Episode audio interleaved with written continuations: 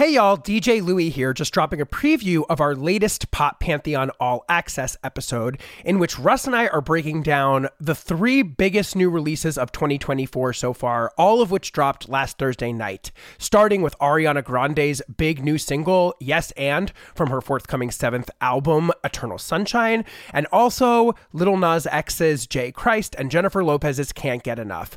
These, as I mentioned, are kicking off the year in pop 2024, more or less, and Russ and I are diving into each of them, how successful they are, and what they say about artists, uh, big pop stars even from three different generations, are approaching the singles game in 2024. So it was a really great conversation. And if you want to hear the rest of it, you can subscribe to Pop Pantheon All Access by going to patreon.com slash Pop Pantheon or clicking the link in the show notes of this episode where you can hear the rest of this episode and weekly, I said that right, weekly bonus episodes of this show. So here is a snippet of that conversation.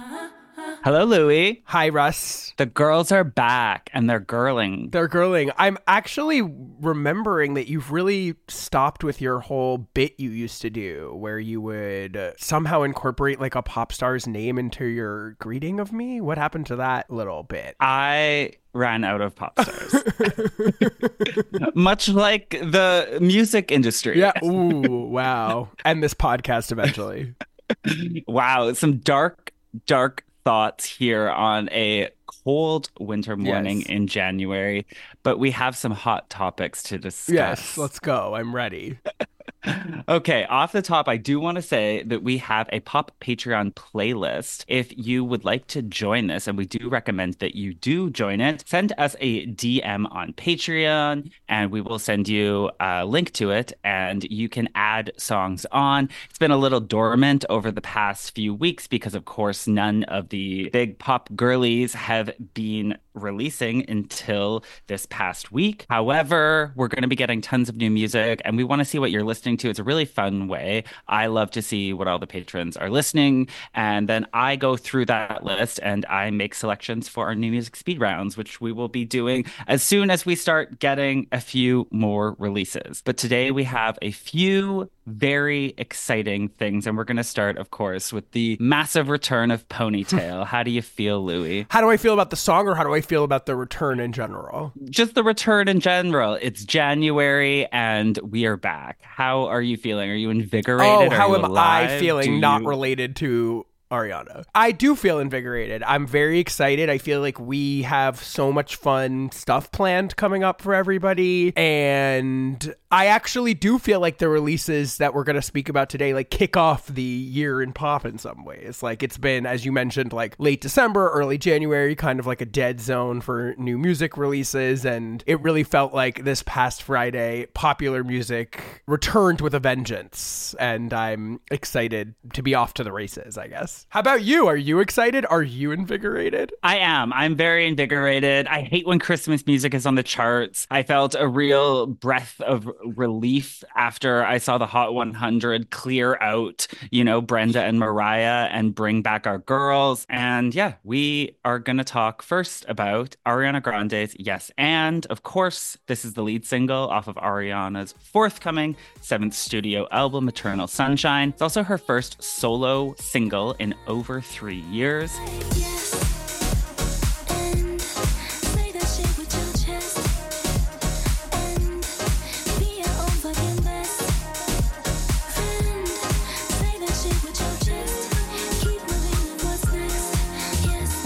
Written and produced by two of Ari's most trusted hitmakers, Max Martin and Ilya, who are absent from her last album, 2020's Positions. This is a house track pulling some pretty obvious inspiration from Madonna's Vogue.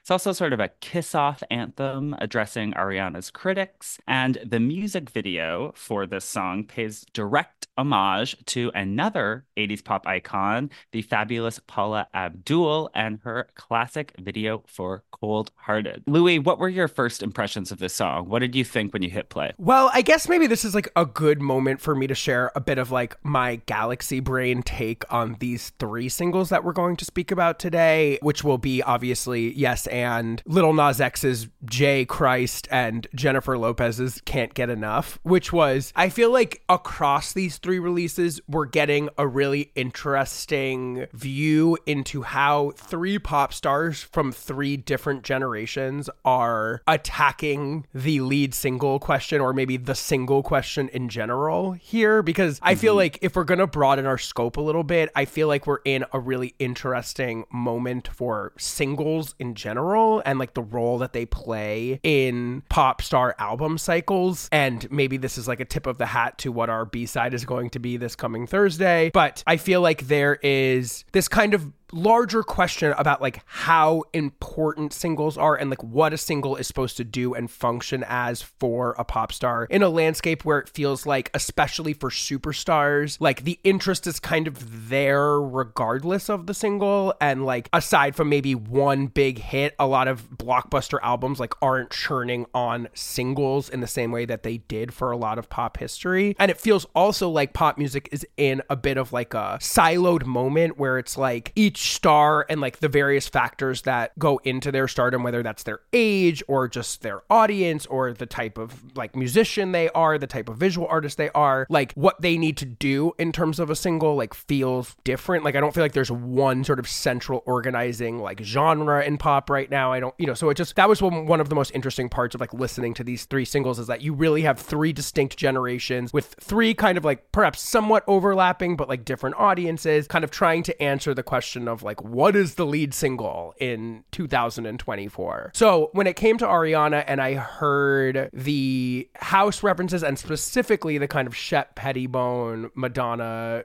circa erotica and vogue references here or even like a little bit of like Cathy Dennis like touch me all night long vibes to this this sort of mm. effervescent like strutting like snare heavy drum filled airy take on electronic disco music i guess. It immediately sort of situated her in my head with a very specific echelon of pop stars, which is kind of like the pop star that is still relevant, but is like definitely like somewhere between like zeitgeist and legacy act. And like, I know Ariana is still kind of zeitgeist status, like she's not really a legacy pop star, but in thinking about this in conversation with both like Chromatica and Renaissance, two albums by other really elite pop stars who are both kind of in their like grand dame eras in some ways, I felt like it was interesting to hear Ariana like seemingly purposefully positioning herself within that particular milieu, which is like not something that is necessarily the providence of like younger generations of pop stars. Dua Lipa, of course, is making like disco music, but that's a sort of different vibe. Like this is a very specific sound that feels very specifically in conversation with those two divas in particular. So that was hmm. my first reaction to it beyond like how I feel about it as a song. It was like, okay, Ariana is definitely like working on a trend that seems to be part of a very specific type of contemporary female pop star. Could we perhaps parse apart what is actually going on here? Because this is not a sample, and it's actually maybe not an interpolation either, but this is being a topic of discussion how this is pulling inspiration from Vogue, which it sounds quite a bit like. But what is actually going on here? With the beats. Well, I think it's a spiritual interpolation more so than like a direct interpolation. It's like, in terms of how the drum programming works and sounds, it really does sound a lot like the sort of strut of those Shep Pettibone Madonna songs like Vogue or Deeper and Deeper. And that's been a sound, again, that feels like it's being mined a lot by these particular divas. It's like something that really reminds me of like Babylon by Lady Gaga, for instance. Obviously, mm-hmm. the Break My Soul Queens remix is in the conversation here. So I'd say it's referencing a very specific moment in 90s house where house was sort of transitioning from the sort of like sharp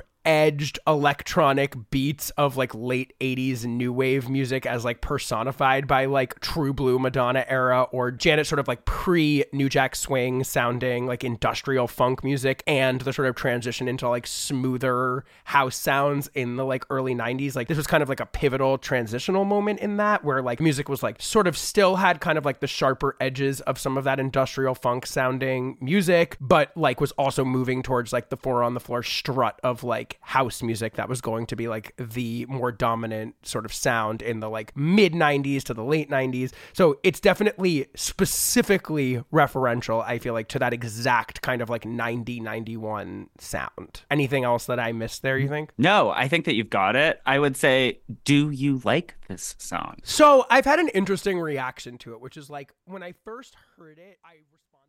That was just a preview. If you enjoyed that and you want to hear the rest of the episode, plus weekly bonus episodes of this show and so many other perks, you can subscribe at patreon.com slash poppantheon or click the link in the show notes of this episode.